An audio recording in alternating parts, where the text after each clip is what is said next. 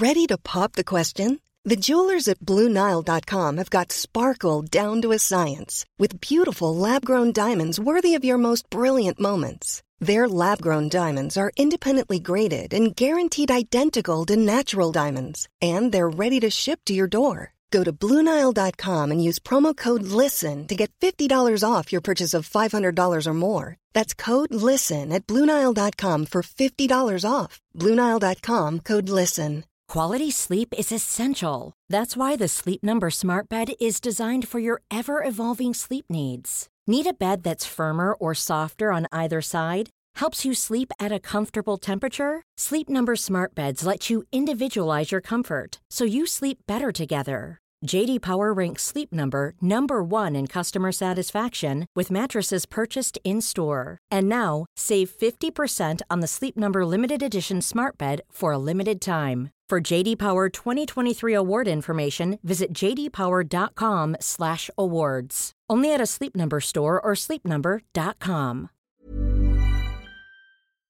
This message comes from BOF sponsor eBay. You'll know real when you get it. It'll say eBay Authenticity Guarantee, and you'll feel it. Maybe it's a head turning handbag, a watch that says it all, jewelry that makes you feel like the gem, or sneakers and streetwear so fresh every step feels fly. When it comes to style and luxury, eBay gets it.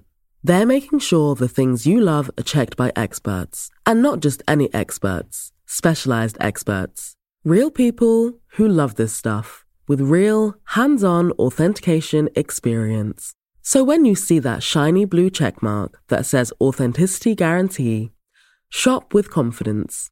Every inch, stitch, sole, and logo is verified authentic through a detailed inspection. That's how you know that eBay's got your back. Because when you finally step into those sneakers, put on that watch, get your real gold glow up, swing that handbag over your shoulder, or step out in that streetwear, you'll realize that feeling is unlike any other. With eBay Authenticity Guarantee, you can trust that feeling of real is always in reach. Ensure your next purchase is the real deal. Visit eBay.com for terms.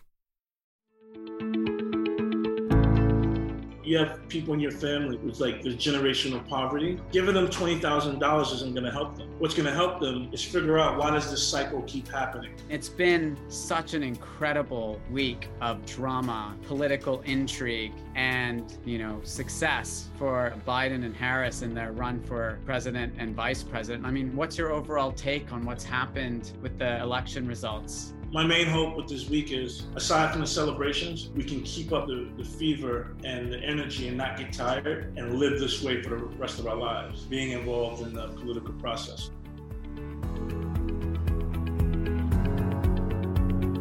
Hi, this is Imran Amed, founder and CEO of the Business of Fashion, and welcome to the BOF podcast. This week, I sit down with the multi hyphenate creative consultant Tremaine Emory, also known as Denim Tears. We talk about his recent collaborations with Levi's and Converse in light of the wider conversations around dismantling systemic racism in America. Tremaine has a unique perspective on these topics and talks about it in the context of the US election results, which are still being contested by President Donald Trump. Here's Tremaine Emory, Inside Fashion.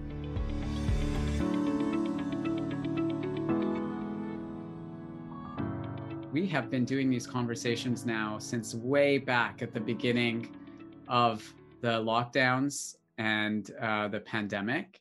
And each week, we've been chatting with people in our community who have important messages, ideas, and insights to share. And this week, I am really pleased to welcome my old friend Tremaine Emory uh, to BOF Live. Uh, welcome, Tremaine. Hi, Imran. How are you, man? Thank you for having me. Thank you for thank you for being with us. Um, there's a lot you for us. And real quick, when you say old friend, you're not being you're being real because do you remember me and A-Side? We did the first BOF party at La Bodega Negra, you and Tom Ford. And that's like the first time me and you, we might have met before that, but you remember that. That was like seven years ago.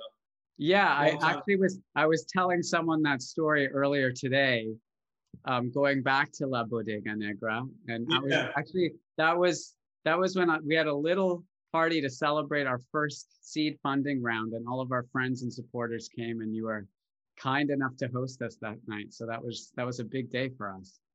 Yeah, funny man, time, time. But yeah, thank you for having me. I'm really excited. Yeah, I, you know, there's a lot to discuss today, and um, I don't. I definitely want to talk about the election in the U.S. and yeah. you know, some of these partnerships that you've been working on um, via your alter ego, uh, Denim Tears.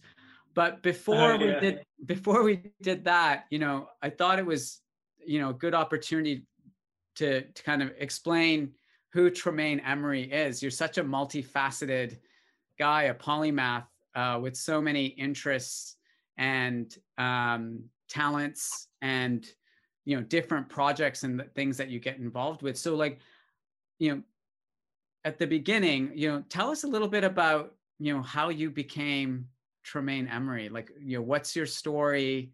You know, where did you grow up? How did you first get integrated and involved in the fashion space? Um, I I was born in um, Atlanta, Georgia, 1981, and um, soon after, three months after, my parents, my dad got a job at CBS News. Um, he worked for a, lo- a local affiliate in Atlanta, and before that, he was in Denver, and then before that, he was in the Army as a, a photog, um, motion picture cameraman. And then he came out and through all kinds of chances of luck and hard work, he got a job as a TV news cameraman in um, uh, New York City. So when we were three months old, we moved to Queens. Um, and that's how I grew up in New York. You know, my parents are from a very small town called Harlem, Georgia. Um, and they're, and they're, and they're, and they're, they're radicals. They're like, for where they come from, Harlem, Georgia is amazing people. It's a one red light town. When my parents grew up there, there was 1,500 people. But something in my parents got them to keep moving out and going further. And, um, you know, that's my first introduction to art um, and creativity is through my parents. Um, you know, from their style to shopping vintage. Um, we didn't even call it shopping vintage. It was antique shopping or like my mom said, we're going antique shopping. So you know, my mom being like, oh, these are good Levi's to get, or this Lacoste shirt, or, you know, yeah, so that's my first experience with clothing was vintage. And then my first experience with design was my parents owned a, um, a video store, you know, VHS tape store in the 80s in Elmhurst, Queens. And um, my mom, she ran it mainly because my dad was working five days a week and he'd be there on the weekends or at, and at night and um, there's a rap group called Kid and Play. Of course. And they're yeah, and Play. Yeah, Play, the dark skinned one, he worked at the store and he designed, he was into fashion before music. He designed the t-shirts, our t-shirts, because it was um our video show was called Just Just Us Videos, and um, he designed the t-shirt. And I remember like seeing that as a kid and he's the first he's that's the first my introduction to design was like play from kid and play and like my because my parents had the merch and people would buy it even after the um, we lost the lease and the store closed down we'd see people my, my brother tell me he'd be going to um, junior high school in high school he'd be on the bus and he'd see people wearing the shirt years after the store closed down.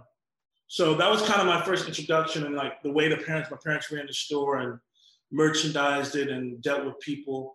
That was my first intro to marketing, design, customer service, all in one, and um, and entre- being an entrepreneur, you know, um, and then from there, just you know, we we lived in Flushing, and then when I was like nine years old, we moved to Jamaica, Queens, St. Albans, and so, you know, on the weekends, we might be at the MoMA we might go to the great. I remember one thing that stands out. We went. My mom was like, "We're going to see an opera today," and she took a, took me to go see Pavarotti at the Great Lawn at Central Park, and the Harlem Boys Choir was singing, singing, um, singing with him. I remember, you know, and they did the free concert at the Great Lawn, and like me, my mom, my dad, my brothers went, and we always the weekends were always an adventure. Um, my mom was always in the newspaper, um, and we'd be going to different things. Um, yeah, so that's my first. That's my into creativity art was through my parents. Yeah. Got it. Um, Georgia has been in the news the past week or so. Um, oh yeah, a lot. Uh, I think the election results there are being, you know, recounted, and there's two Senate seats that remain unfilled because they're going to be some runoff elections early in January. I mean, it's been such an incredible week of drama, political intrigue, and um, you know success for uh, Biden and Harris in their run for um, president and vice president. I mean, I've been seeing all of those images coming out of Brooklyn and New York and LA and all. You know, what's been what's it been like for you the past week or so? What are your relatives and friends in Georgia saying? I mean, what's your overall take on what's happened um, with the, the, the election results um, as they they kind of finally confirmed a Biden Harris victory on Saturday? Wow, it's you know it's serendipitous. You ask that because you won't. I mean, you will believe it's the truth, but my my nana, my nana, she uh, my grandmother and my mother's my mother's mother she um she watched she'd been in home hospice care right with um you know bad heart and um for the last two months she's 93 was 93 she watched biden's speech she watched biden's speech and then went to sleep passed away I don't even know. Yeah, I don't even know. You know, rest in peace to Nana. She's an amazing human being. Um, was able to share share her with the world through my little documentary I did with Levi's um, in January. But part of me just feels like she saw that that, that guy's out of here, and she's like, "All right, I can go." I could be wrong, but she literally she watched that speech my aunt Connie called me, told me your nana watched that speech. She went and sat in her favorite chair and passed away. Uh, you know, I think, you know, it is an amazing, it's a monumentous moment because, you know, people like Stacey Abrams and all the micro and macros of people organizing outside of just like the normal um, the normal rigmarole of uh, election. And, you know, she, Stacey Abrams signed up 800,000 people in Georgia with her and her, her team. That's, it's unreal, unreal. And, um, you know, there's more to do. And I think we're to get those Senate seats too. You know, I'm to, I'm getting involved. Uh, my friend Angelo from Awake, he called me yesterday and we're to work with um, a gentleman who owns a store called Social Status down in Atlanta, and we're to work to get people to vote and get Democrats in those seats. So, um, but it's not about us. It's like it's been an incredible week, you know, and there's a lot more work to do. And um, hopefully, my main hope with this week is, aside from the celebrations, we can keep up the the, the, the fever and the energy and not get tired and live this way for the rest of our lives, being involved in the political process. So I'm more looking forward and seeing what I can do to help stimulate that than, you know, I mean, seeing like like you said, the celebrations in New York and you know all over the country, it's amazing to see. And now we just got to keep the pressure on on the elected officials, Biden and and um, Kamala and, and the people that come after them to actually serve the people and um, you know make it safe place for people of color, women, LGBTs, uh, you know, everyone. Um, and that's really the, and the environment. Those are the two most important things, you know, take care of the people who have been subjugated by, uh, you know, systematic patriarchy and racism and all that stuff. And then um, the environment. So that's what it has to be out, be about from now on. So I hope this is a start, you know? Yeah. Have, have you always been politically active and kind of motivated to get involved in the electoral process or has this come more recently from a kind of growing frustration with the systemic issues you were just referring to? Um, i would say i've been aware i've always voted. But far as getting involved it comes from um, my dear friend um, an artist. He's a designer as well, um, Brendan Fowler. Um, you know, he has a brand called um, Election Reform, and he's really the person that really educated me on. Not, I understood the flaws of the electoral college and the you know the voting system, but about using um, using our art and clothing to stimulate the kids and stimulate people. You know, he's the he's the one that showed me and like he's my mentor in that when it comes to that. And um, he's the first person I've done like a voting drive with and voting T-shirts with. So it's really Brendan Fowler because he's been doing this for a long time, um, trying his best to educate people about the um, you know electoral reform and electoral college and, and voting. So it really comes from like Brendan, you know, Brendan and then he's the one that inspired me to get involved in the way I've been for the last, I guess, three or four years. Yeah, I mean, it's I you know as I was kind of doing my homework last night, it, I thought it was really interesting how you've woven in this activism, you know, this mm-hmm. you know, this get out the vote, um, you know, goal in some of your recent partnerships. And so I, I wanted to start with the the Converse partnership because obviously that that was one that was announced way earlier this year, I think even before the pandemic.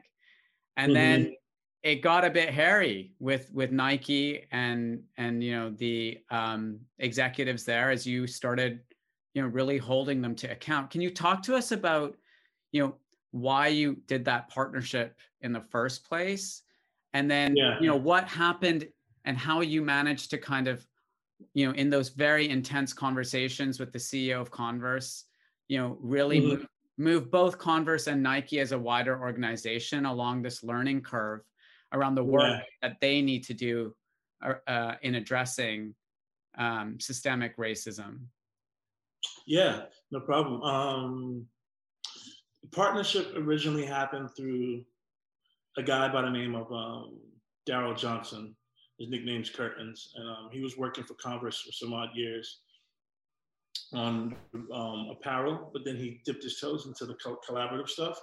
And he reached out to me to do a shoe about two, almost two years ago, year and a half ago. And he wanted to do a thing where it was like me, Chris Gibbs, and um, Shaniqua Jarvis, both amazing people. Um, and I said yes. And then dates kept getting moved around, and then I was like, well, I want to do the Pan African flag. I want to take the Stars and Stripes and do it with the Pan African flag, Chuck. He's like, cool, let's see if we get it approved. You know, it's based on Marcus Garvey, David Hammond, the Liberty Rock. And then it gets approved, and then it was on pace to come out in February. It was going to have a, a civic side to it as well, as far as a voter. It was not going to be a voter drive. It was going to be about a passport drive, um, getting people, specifically people of color, passports. You know, I, I, didn't have a passport until I was 26, 27. My mom died at age 58 without ever traveling or leaving, having a passport. And that's the fate of many people of color. They never leave America um, for a lot of reasons. But then, um, you know, the events occurred with uh, Ahmaud and Breonna and um, George. And these events were not actually events that don't happen a lot, unfortunately.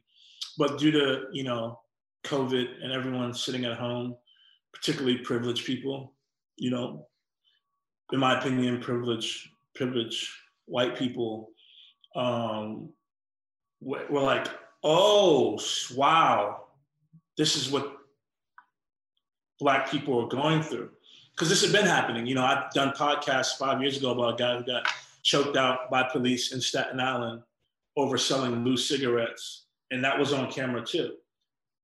That wasn't a big Eric Garner got choked to death on camera. George Floyd choked to death on camera. What's the why wasn't there protest five years ago? So for me, I was like, this is par course. So I see the outrage. I see, you know, 15 million people come out. I'm like, cool. And then I see the donations, the pledges from brands.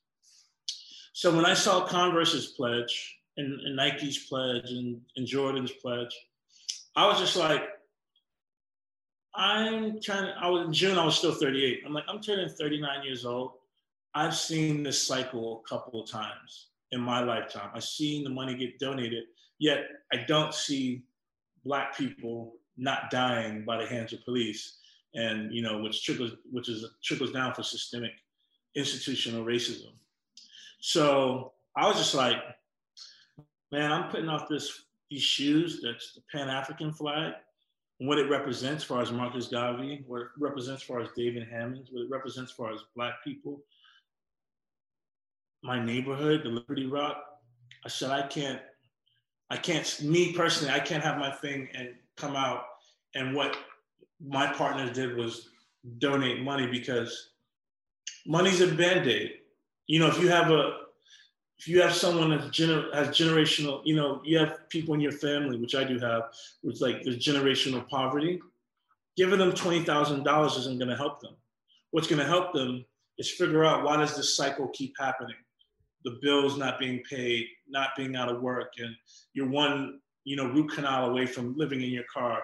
That's 20,000, giving someone money isn't going to fix it you have to get in there and really fix the systemic things, what's going on in the schools in the neighborhoods, the hospitals, what's going on with the transportation, all that stuff. And so that was my whole thing was we all got to get our hands dirty, including me. You know, that Instagram post was also putting pressure on myself to do more than just donate money, you know? Because again, we go back to Can you explain that? Can you explain the Instagram post? Because maybe some people listening, you know, d- did you know what was in the Instagram post? Oh, so I just posted the sneakers, you know, pictures of the CADs of the sneakers and a sample of the sneakers, and basically said, you know, I can't put these sneakers out if all we're doing, the company that I'm working with is doing is donating money. You know, I need to know specifically what are they doing to combat police brutality in black neighborhoods. Um, and fight systemic racism. And I use the example of like, because what happens is, is like, the brands that come in and like, let's say they put in some money to a basketball tournament, and then whoever's really good, maybe they'll get a sponsorship. Or they'll put some money into the school, and whoever's really smart, they'll help them get out. Where I need the kid that's dyslexic and has a, doesn't have parents to get help, and he's, his grades suck, and he's the worst kid in class, and he's always getting fights that's who we got to help. The kid who sucks at basketball, but he wants to play, but also he wants to do more. We got to help that kid, not just the the bronze and the and the and, and, and the brainiacs and the you know. So that's my thing. Was sometimes it's like, where is this money going? What is it going to help? You know, who are we protecting with this money? So that's what I was just tasking them with, and myself. And the best way that at the time that myself and Converse saw we could um, help was move up the sneakers, come out before um, the election, and direct all the money for the marketing to educating and urging people to vote in the swing states. Because, um, you know, as you can see, uh, I think it's prop example, Proposition 17 in LA, 17 or 16, sorry if I'm wrong, guys, was about people who felons coming home from jail having the right to vote. Now in California, if you go to jail, you can vote when you serve your time and pay your debt to society, which they couldn't before. So that's true. That's just example of like voting works. You know, like tactile, micro for macro, voting works. No matter how corrupt or racist the system is, voting does work. Else they wouldn't do gerrymandering. They wouldn't try to rig elections. You know, so on and so forth. So that's what we, you know, and that was the best I could do. And I just, for me, the sneaker had to mean something to what was going on now, which could directly help prevent what's been going on with people in America, you know, and not just police brutality, everything, healthcare. So, and it starts for me, it starts with voting and it starts with education.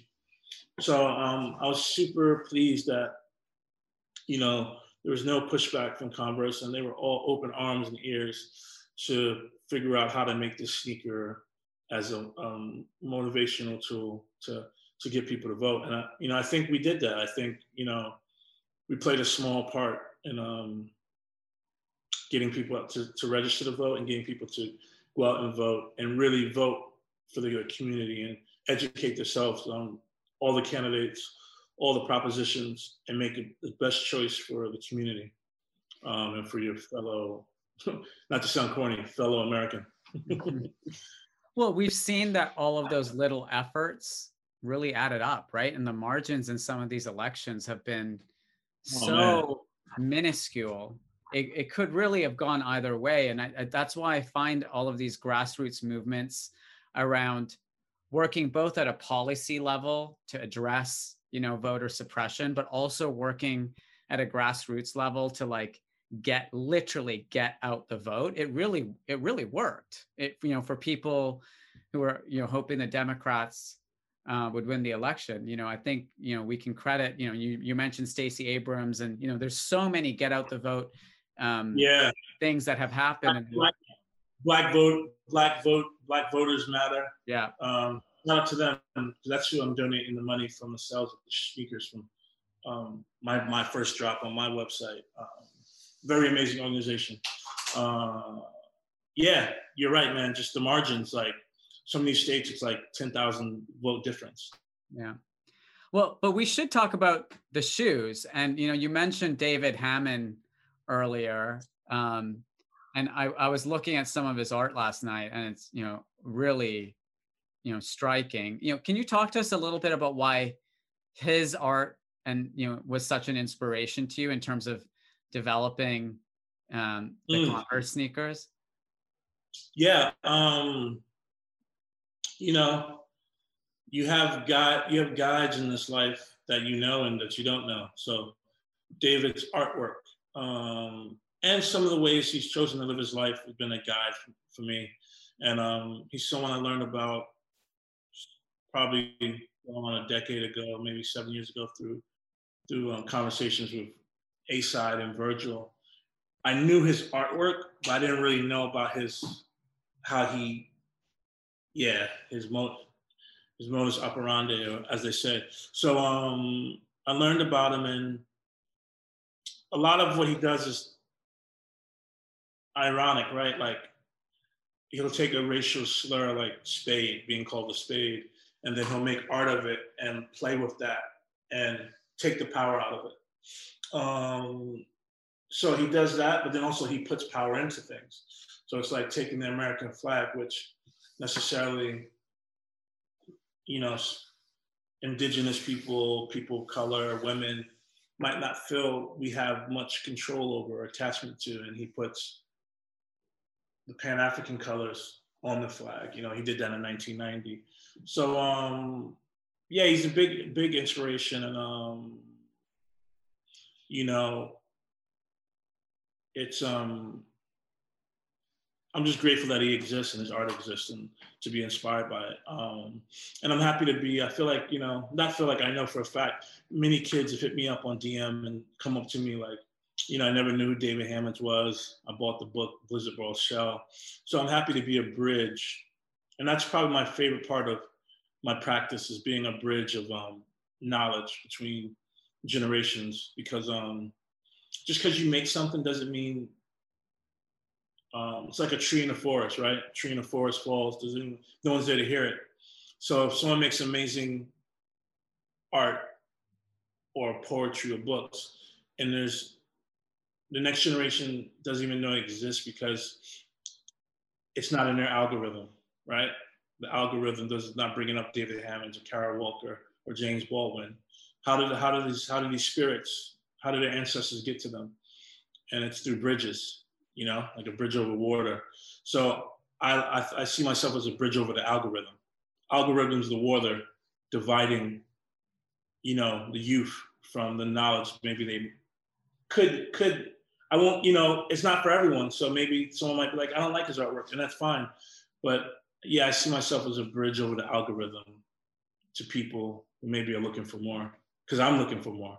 And you know, many people have been a bridge over the algorithm for me, like you know, A-Side, um, you know, so many people in my life, my parents, um, you know, Serge Becker, uh, you know, Dara, um, so many art teachers and people that have put me on things, you know, Lulu, so many people that I've known, Arthur Jafa, Theaster Gates, so many friends of all levels, whether it's artists, I got friends still working in the stock room that put me on a thing. So we are bridges to knowledge, knowledge for each other. So that's what I just try to do because for whatever reason, the way the dice roll, I have, you know, a bit of people pay attention to what I say and do. So I try to get information that I feel is pertinent to me and has helped me to other people. So the best to me, the highest level I could do that is by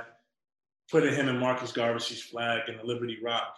Because there's three people. It's like the women in my neighborhood that painted the Liberty Rock, Marcus Garvey and David Hammons, and putting what they created on to something that's like a super billboard, right? It's the most one of the most famous sneaker silhouettes is like Converse, Jordan One, Air Force One, right?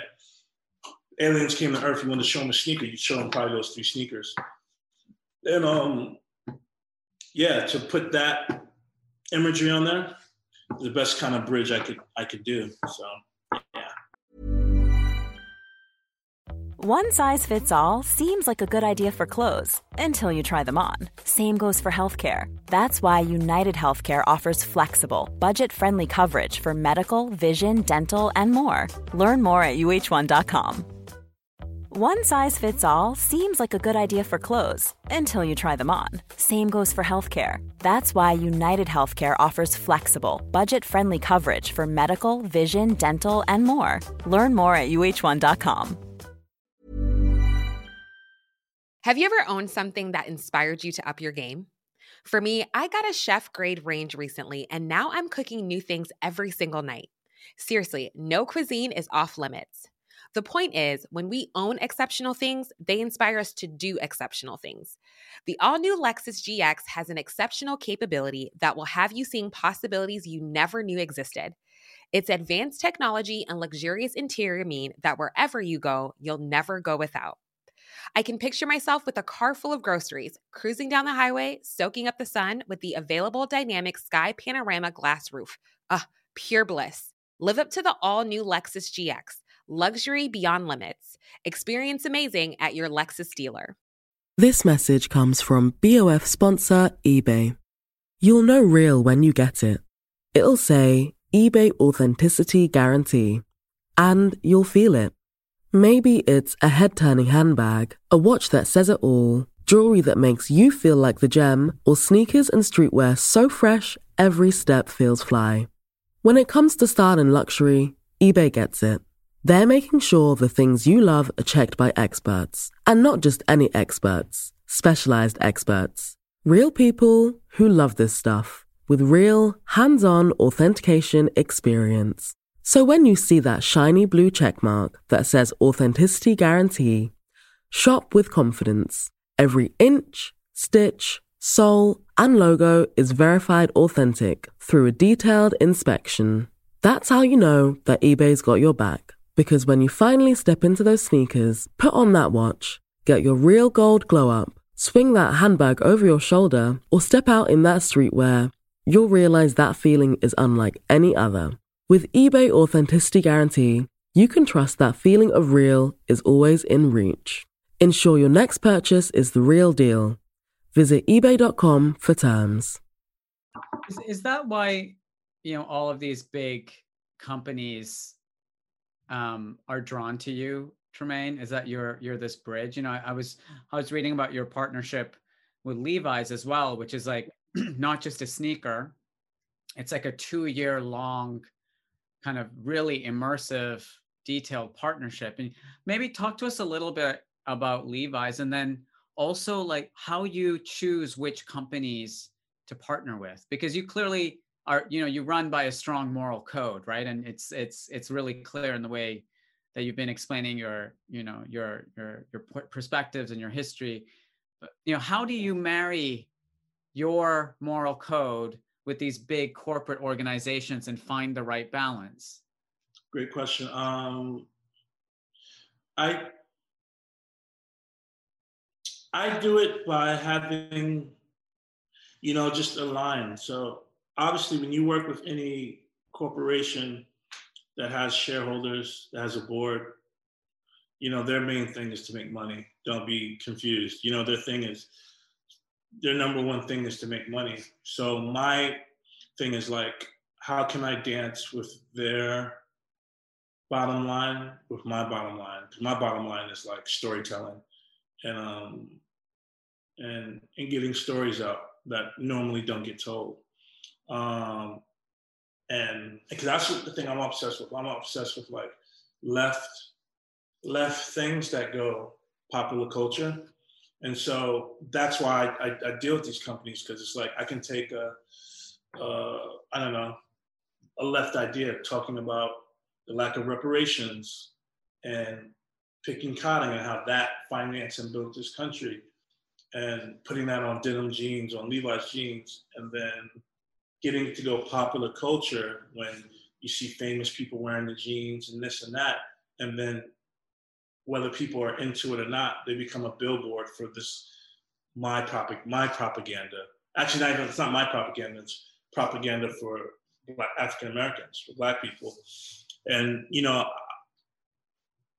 that's why I, I um I make the compromise, you know, to to work with these brands because it's like I can get these mess this messaging across a bigger bridge because end of the day we're still at the point where you know Levi's has put in so much work in branding. A pair of denim tears jeans not associated with Levi's does not mean as much to the uninitiated as the denim tears jeans with the Levi's together. And why is that? Because people, people, unfortunately, and I'm not taking a shot at anyone because I'm a part of it, but people love validation. That's that's why that's how capitalism exists. That's how branding exists, is because people seek validation, you know, through things. And um and there's the whole thing of quality and liking things, but really it's like oh, if I wear this Hermes belt with the H on it or these Levi's thing or this, you're associating yourself with something that has a positive connotation, which means there's something positive about you. You know, and then you have loads, there's people too who are just like utterly only concerned with style and quality, but that's not the case for everyone. And um, you know, that validation that you get from buying a brand, buying into something, you know, is what drives consumerism, which drives, you know, that's why celebrity culture was um, the market, you know, the marketing, the guys, the guys behind the marketing veil, they created celebrity culture. They made celebrities have to be big because celebrities help push the product. So if you think the celebrity is great and more important than like the bus driver to get you to school, the teacher, or the doctor that saved your life when you had an aneurysm, you think Marilyn Monroe is more special than the teacher in your school. When she wears or she smokes a cool cigarette or Marlboro, you go and buy it. You know what I mean? Because you've been told by the tabloids and E News and all the stuff in the front page that these people are great and more special than you, and that these things that they wear will make you closer to them. You know, and because you know, so that's what that's why, in my opinion. Okay. Um, you know, you use the word storytelling right now, and you know, I think it's such a such a like apt description of the way you seem to approach your work. Can you tell us the story of Denim Tears um, and what it means? Because um, yeah, yeah. So, huh, like like many like many things it just started as an inside joke. Um, you know, literally about seven or eight years ago, we were at a dinner for a DJ gig. Me, Caius Pawson of uh, Young Turks fame, uh, Benji B, BBC Radio, uh, Sam Ross of Cold Wall. He was, at that time, he was Virgil's assistant. Um, A-Side, my partner in crime, one of my best friends. And we are having dinner before a DJ gig at the Edition Hotel basement in um, London. And they were just cracking jokes on me because I used to do this thing on Instagram where I put up like a, an object or a thing to re- represent a selfie. So, so my thing was I was trolling people who put up so, a million selfies of themselves on a gram, and I just put up all kinds of things, and that's what that's what's represented. You know, that was my selfie, whatever. And then you know, one time I put up a picture of the back of my jeans, and they were ripped, and they looked like a heart, a ripped heart. So A-Side and Virgil Kai started making fun of me about it, and then A-Side's like, "Yeah, when Tremaine put up that picture of the, the back of his jeans that looked like a ripped heart," and then I think Caius or A-Side, one of them said like, like yeah, the, his denim was crying, and then I said, then I was like, denim tears, sounds like an R&B band, and everyone's laughing. Boom, the rest of the night goes. So at that time, Virgil had a he had a um a blog with style.com. Yeah. So he'd recap his travels. This is before he off, you know, Louis V, all that. He maybe even off white. And um he was just like doing a roll call of the dinner. And like everyone else, he called them their real names. And then he goes and Denim Tears of Marc Jacobs fame. You know what I mean? I was working at Marc Jacobs uh, as assistant manager at the time on Mount Street. And kind of stuck since then. But then as the, as happens with like a name happens out of jest, and then you sit and you you um think about it. And I was like, well, denim, a pair of jeans is kind of like life. Like you come in, you, those jeans I had that were ripped, I bought them brand new my first week in London from the Levi's vintage store, 1954 repros, um, 501s, brand new. You come into this life brand new.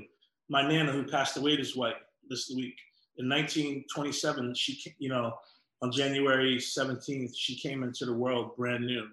And then she lived 93 years. She saw World War II. She saw, this year, she saw COVID. She saw Martin Luther King get killed.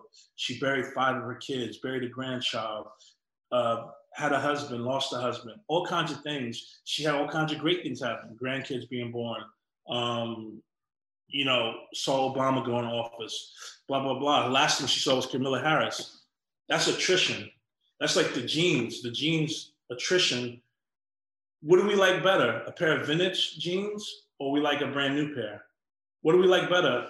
A brand new person that hasn't experienced anything or you, the best version of yourself is the person that's gone through life, the bad and the good stuff and through that attrition.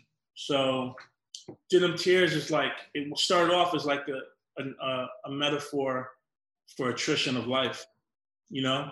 And, um, you know, I could sit here and talk for hours as you could, you know, at the age that we're at, what we've been through, the things that have, um, the good and bad things that have made us who we are. That's, then that's the attrition of life. And then I started creating iconography about two years ago around cotton reefs, cotton. And then it took on a new meaning, you know, when I got approached with um, by Levi's, and even before that, about just creating, start creating all these symbols around cotton and slavery, and um, started to mean more stuff. So that's how I'm. I let ideas. Ideas aren't static to me. They grow based on stuff I'm reading, places I'm traveling, people I'm meeting, and things that are happening. So if I never moved back to America, Trump's America from London three years ago, December, May, three years ago, maybe the brand Denim Tears would be totally different if I would have stayed in London. But coming back and really feeling it, like feeling the, I couldn't, I couldn't put the brand out under any other guise other than talking about how did the country get to the point that it's at now. And so then Denim Tears became about the pain of slavery and the, and the reparations and religion iconography and mixed with the cotton iconography to tell a, within a t-shirt, tell the story of how they get us to pick cotton. They gave us religion, okay with the pain. They gave us their version of, you know, religion to be okay with the pain and they stripped us of our tongue and, and what we spoke in our, in our Yoruba religion and stuff like that. And how can I put, you know, there's books and books on this stuff. I have some of them. People way smarter than me have loads of them. How can I condense Flash of Spirit, a James Baldwin book, uh, a Black Panther book? How can I condense it into a T-shirt? And that's what Denim Tears is. It's like condensing these dense things into imagery to make hopefully because people whatever reason they like how I dress they like whatever famous person I used to work for or who I know, and they're paying attention to me. And then that's like the hook. And then I can get them to maybe open up a book or have a conversation. You know, maybe someone might be wearing denim tears because they just think I'm cool. But then someone will ask them, why does that black Jesus t-shirt have a why does Jesus have a cotton reef on his head instead of a of crown of thorns? And then they're like, maybe the person won't know and they got to figure it out. Or maybe the person will know, you know, oh, this guy Tremaine saying that, you know, that's how they got us to, to pick the cotton and be okay with being in slavery for 400 years by placating us with religion. Mm. That's what he's trying to say. Mm. Oh, why is the Jesus, why is he white features but like black skin? Because Tremaine's like, he didn't want to create him, because Jesus was like, a, you know, Palestinian Jew. He didn't, he doesn't look black, he didn't look white he's Middle Eastern. He looked like you. You know what I mean? Kind of looked like you. And um, by make him, I blackwash what was whitewashed. It's a troll. It's a, you know, it's like I'm not saying Jesus is black, even though a lot of people think I'm saying that. I'm talking about I'm blackwashing the white gaze, yeah. and neither is right actually. You know. So anyway, I'm just putting all these layered things in t-shirt and denim form. You know, so it's fun and it's like I think it's a more palatable way than because everyone doesn't have the propensity to sit and read a book. I don't even like I have a lot of books and I got I still got loads of books to get through. And um, I just find it like I know kids like images. So I put image I, I create images that lead them somewhere else if if if they see fit to seek where the image leads them. Mm. You know, I think that the narrative around cotton and slavery is actually really timely right now because I'm sure you've been seeing the reports of the Uyghur Muslims in Western China.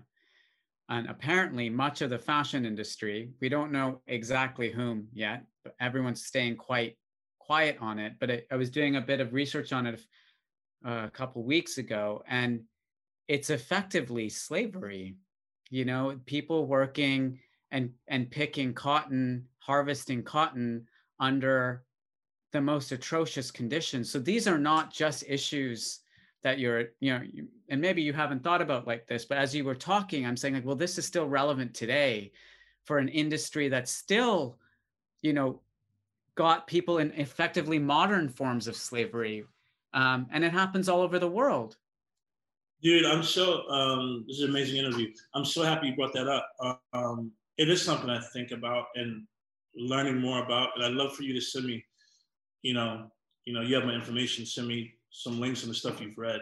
I'd really love to read it. Um,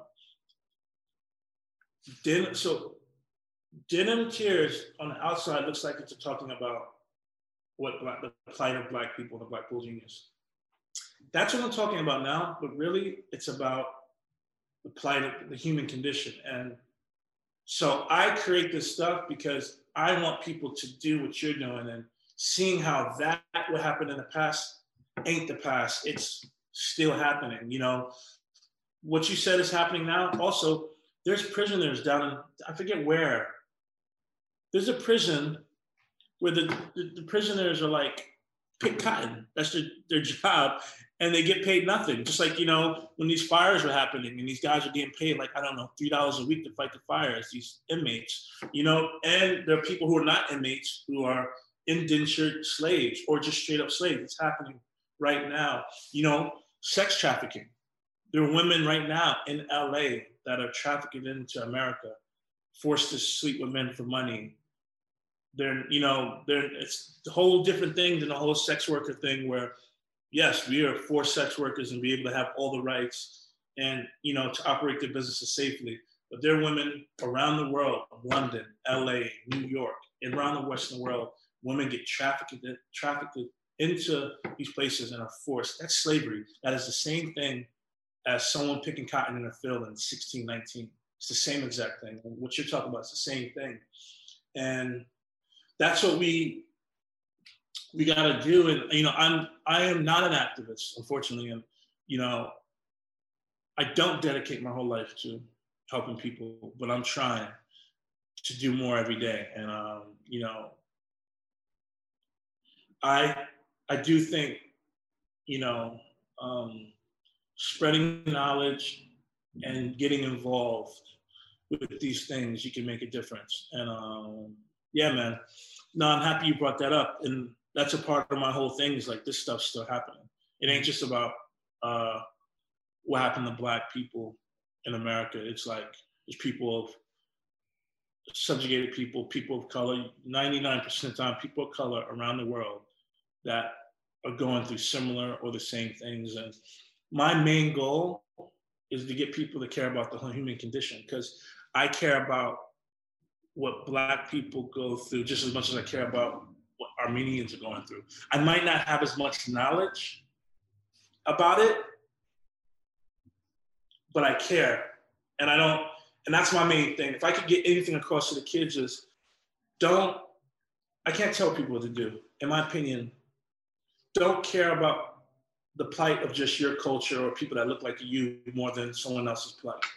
Because that's the real poison of humanity, of nationalism and, you know, being so nationalistic that, well, I'm gonna look out for black people first, I'm gonna look out for Chinese people first, I'm gonna look out for Jewish people first, I'm gonna look out for Palestinian people first, I'm gonna look at where if we all looking out for each other and caring about seeing that, okay, I went through this, as a black person, but the Armenians going through this, and that counts too.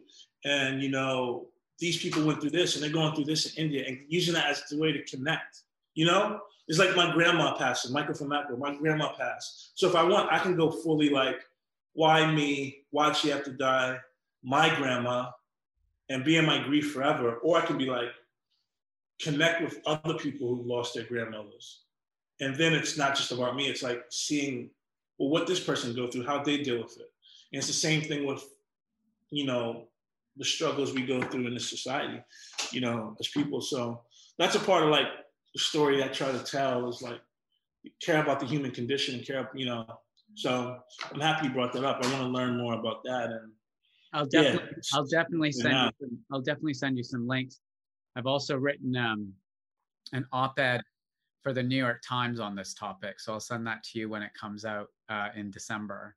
I have one final question for you, which is there's a lot of companies out there like Nike, like Converse, like Levi's, you know, many, many, many others in our industry and beyond that are looking to find authentic ways of working with Black creatives, um, supporting Black owned businesses. You know, what if you're one of those if you're sitting down with like the leaders in those companies you know what advice do you have to offer them about how they can create something genuinely authentic and impactful around these issues that's not just marketing? Yeah i would tell them and i've been telling them don't worry about finding the next tremaine or virgil or whoever or, Kerby or whoever.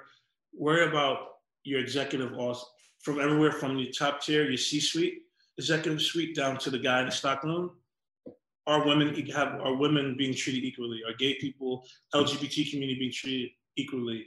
And are people of color being treated equally? And do they have the chances? And if you you can't find people of color or women to do these jobs, figure out why. You're like, oh, we, we just can't find someone with the skills. Find out why are, why these people don't have the skills. Go into the communities that you make money off and figure out how these people can get educated and get mentored and get to the point that you can hire them or Levi's, Nike, Burberry, Givenchy, whatever. Forget doing the musical chairs. And I might sound like a hypocrite because I got a two-year deal with Levi's, but forget doing the musical chairs of creatives and you know, find a woman creative, find a black creative, find an Indian creative, and then it's like, well, look, we're involved. Really get in the nitty gritty of the communities that support your brand. Really think about, hmm, why do people wear Michael Jordans? Because people in the hood, Spike Lee, you know, black people made this thing pop off.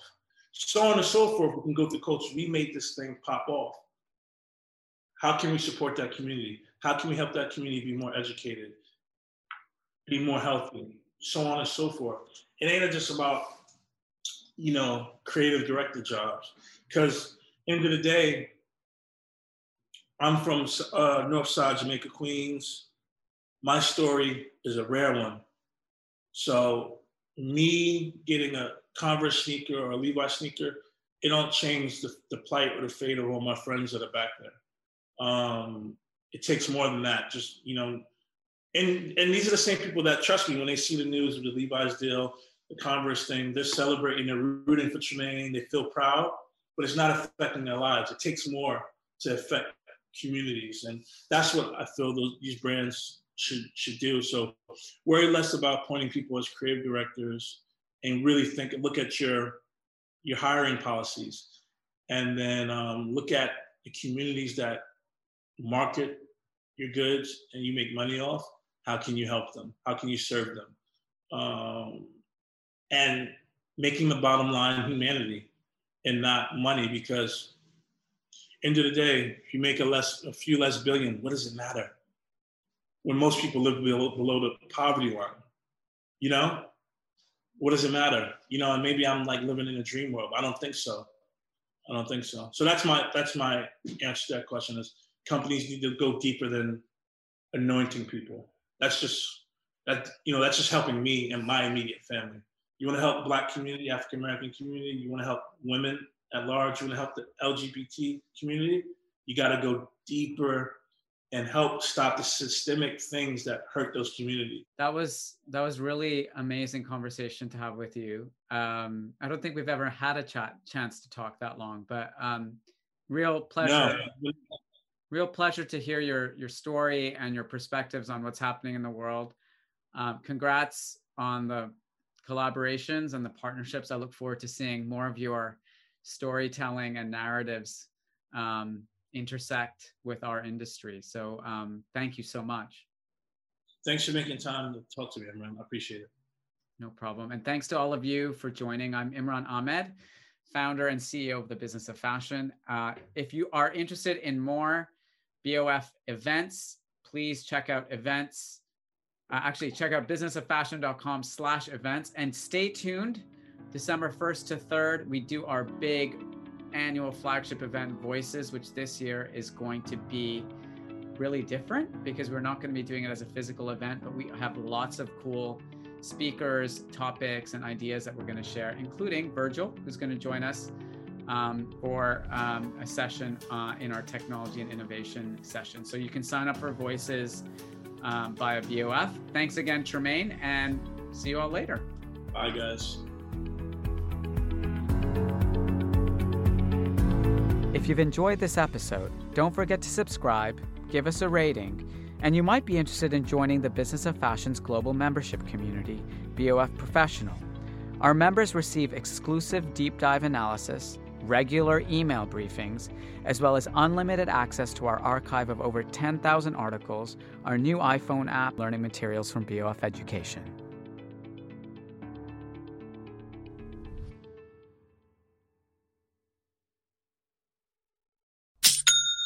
You know that's the sound of another sale on your online Shopify store. But did you know Shopify powers selling in person too? That's right. Shopify is the sound of selling everywhere online, in store, on social media, and beyond.